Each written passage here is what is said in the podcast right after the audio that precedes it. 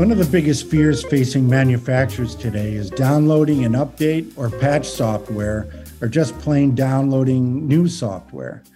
Where can they do it and ensure they're not downloading tainted code? Straight from the software provider or over the internet? Downloading code via remote media? That should be safe, right? Well, we're just seeing sometimes that just doesn't get the job done. Understanding a software bill of materials is one thing, and, and that's a huge topic in the industry these days. But what else can a manufacturer do to ensure they're not downloading tainted code? Using a data diode could be one approach.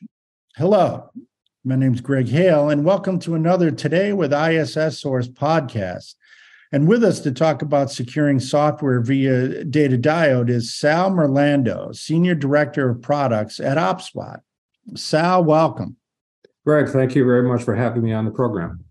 It, well, it's great to have you. And, and Sal, I want to start off with a question that's slightly off topic, but I it's something I think fits in, and that is the White House released its um, national cybersecurity strategy a little while ago, and and a couple of things that caught my eye was them saying one, we will ensure that resilience is not discretionary element of new technical capabilities, but a commercially viable element of the innovation and deployment process.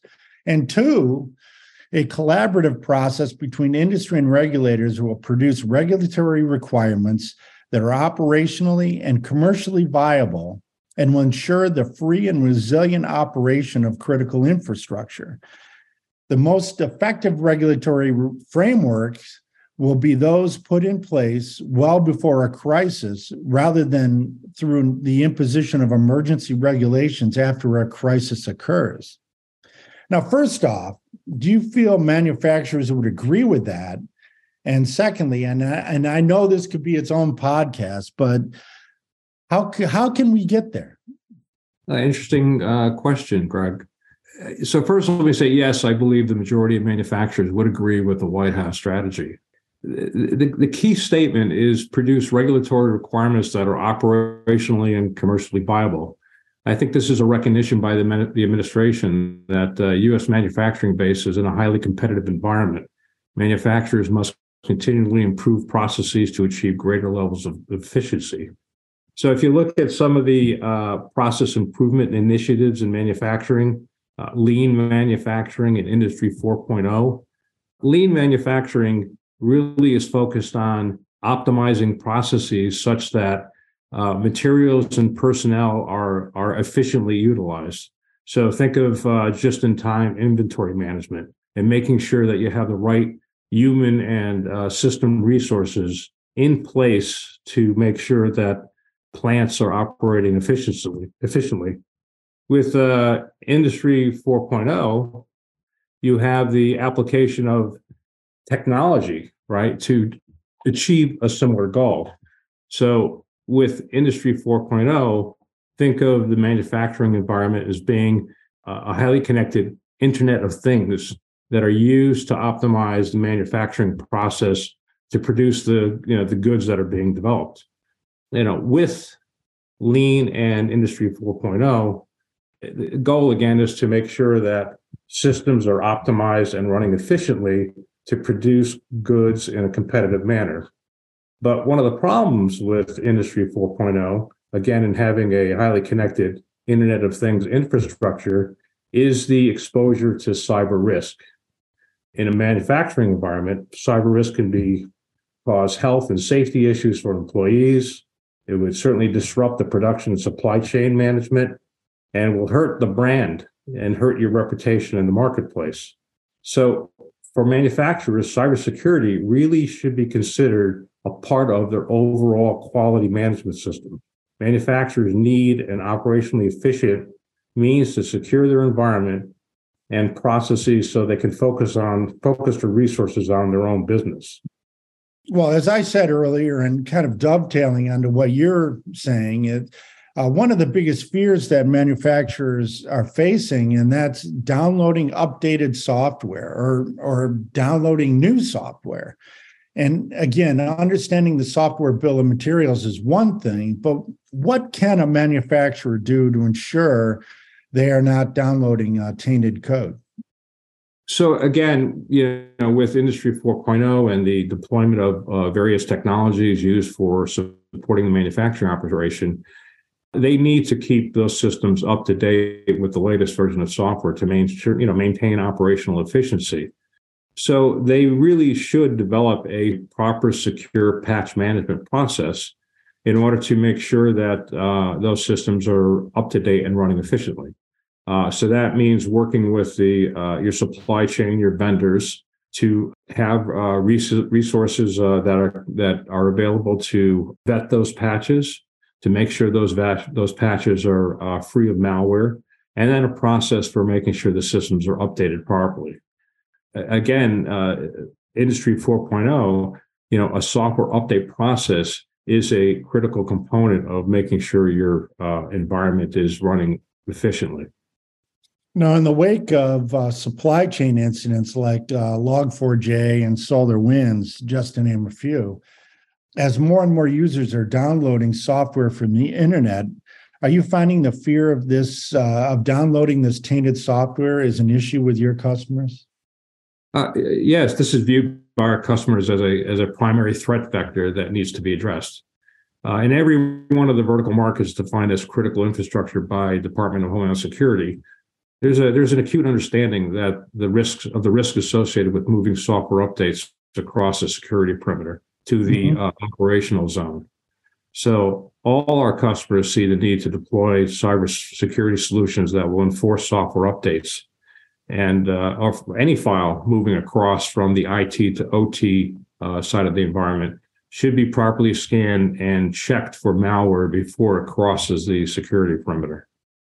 Now, by using a, a, data diode, as we've said before, I mean, how can you detect and pull out uh, malicious code?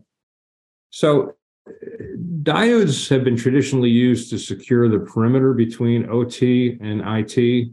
So that's really to uh, really infrastructure security to guard the operational environment from outside threat vectors. But in the in the DoD and in, intelligence markets, right, uh, cross domain solutions, which are uh, use data diodes, is very much uh, used for scanning and validating files and data is secure before they're transferred using the diode from one security of domain to another security of domain.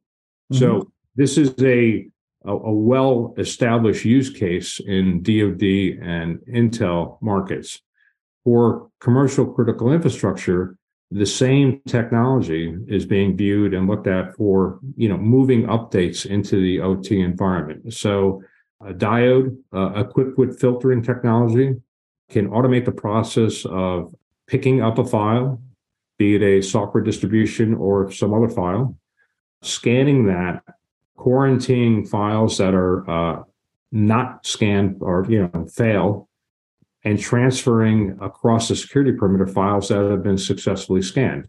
So this is a way of automating the process to ensure that policies are enforced and, and non-bypassable.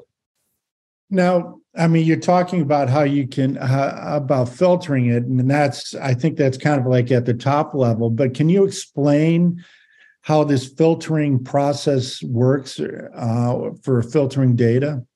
Sure. Uh, with with OPSWAT, you know, our MD core uh, platform is integrated onto our data diode uh, system.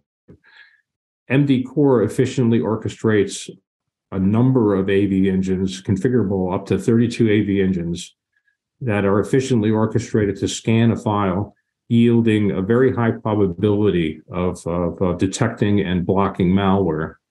MD core also looks for and alerts on uh, known vulnerabilities. Uh, for structured files, we have our uh, CDR technology that decomposes a file and removes any uh, malware and, and, then reassembles that file, file before transferring. We check for file type to make sure that it's the correct file type. We check for uh, supply chain integrity uh, by checking country of origin. So there's quite a few checks that are uh, that are orchestrated by MD Core to make sure that a file is indeed uh, from the right supplier, does not contain malware, and is is uh, been properly vetted before transferring across the security perimeter. And we all know uh, the manufacturing plant floor consists of multiple vendors. You know, vendors everywhere. Um, this is something that can work with all vendors. Yes, absolutely. Um, so with uh, using a diode and MD core, you can uh, work through the security policies that you, have established for your manufacturing facility and extend those policies to the vendors that you're working with. So the t- technology will, will work across a wide range of software updates from all vendors, and uh, your policies can be extended to those vendors such that they transfer the files that for the software update to a to your facility and go through the vetting process before it's transferred into the operational domain. Now, and also, is this mainly for data headed from OT to IT, or or is it the other way around? That's a good question.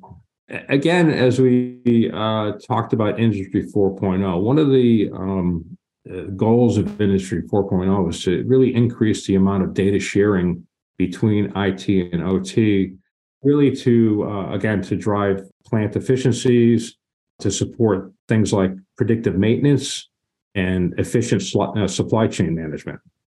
So there really is a need for securing data in both directions, really from IT to OT to support software updates, but also OT to IT, since a lot of the information coming out of the factory is going to be shared with the IT environment or shared with the uh, your vendors. Uh, you want to make sure that those files and that information is secured before it's transferred to the business operations side of the uh, of the, of the company.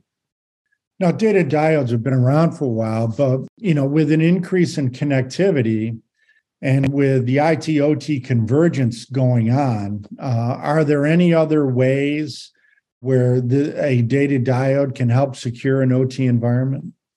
Yeah, there's um, if you look at an operating environment, uh, operational environment, there's ways of, of uh, uh, further segmenting the OT environment into operating zones. And as uh, diode prices come down, right, they become a natural replacement for firewalls for segmenting the OT network.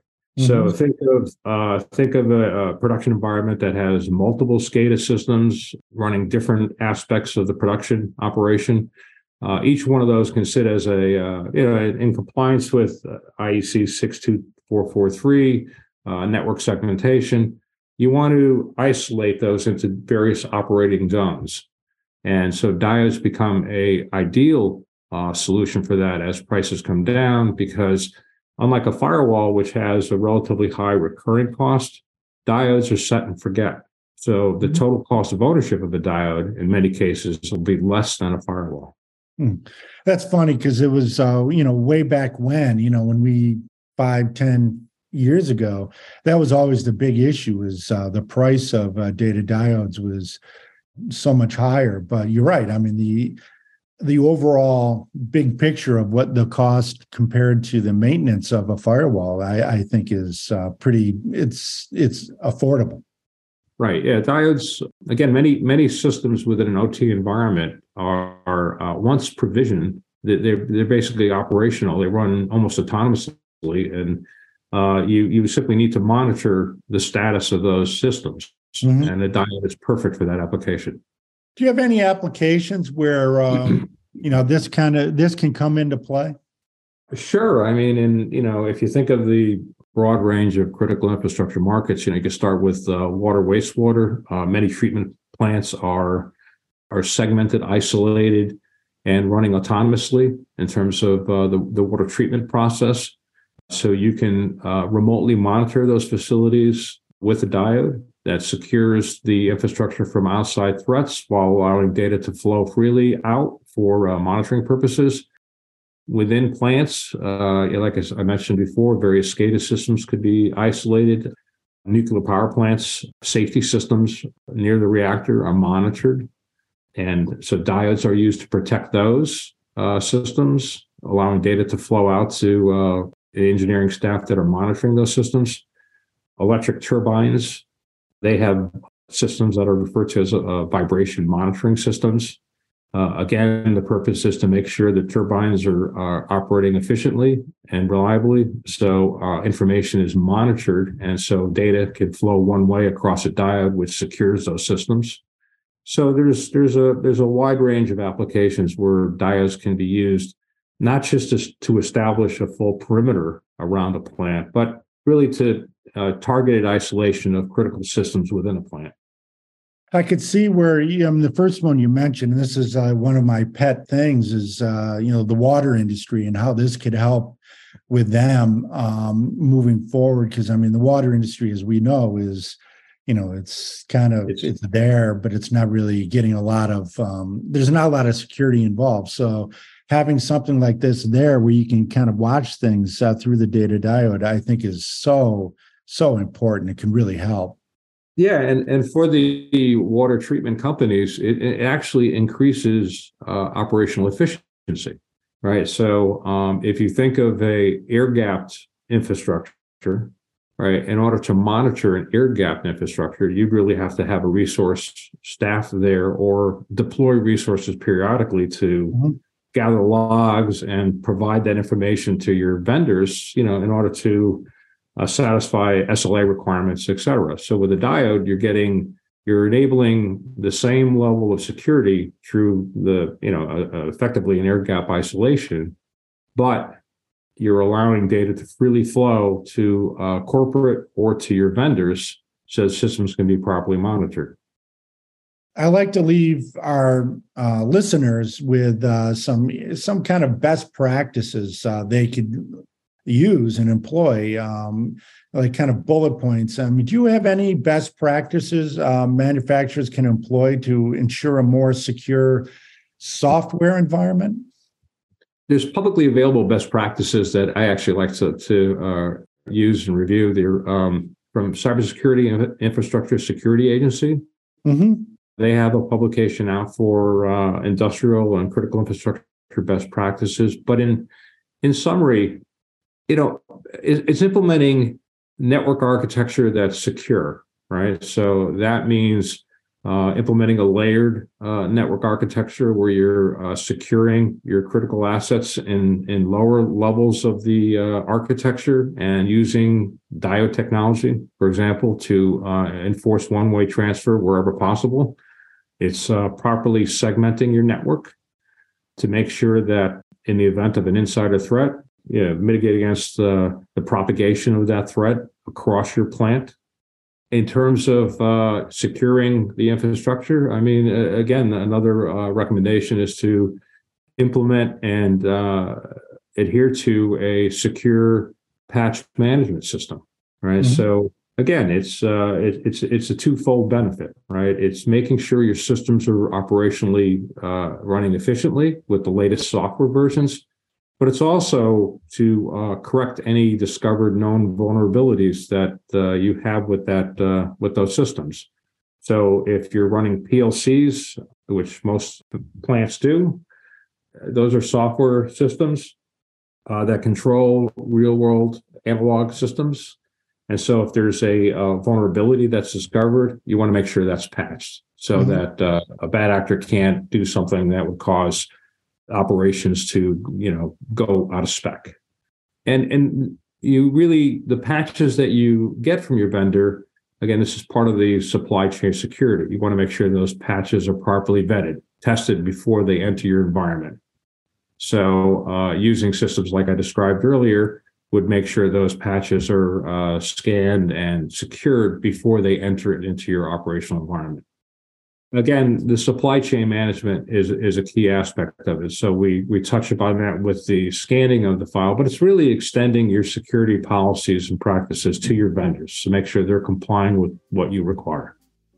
Sal, I really appreciate you taking the time, and um, that's about all the time we have for now. So. Um, for Sal Merlando and OpSWAT, this is uh, Greg Hale saying thanks for listening and we'll catch you next time on um, Today with ISS Source. Greg, thank you very much for having me.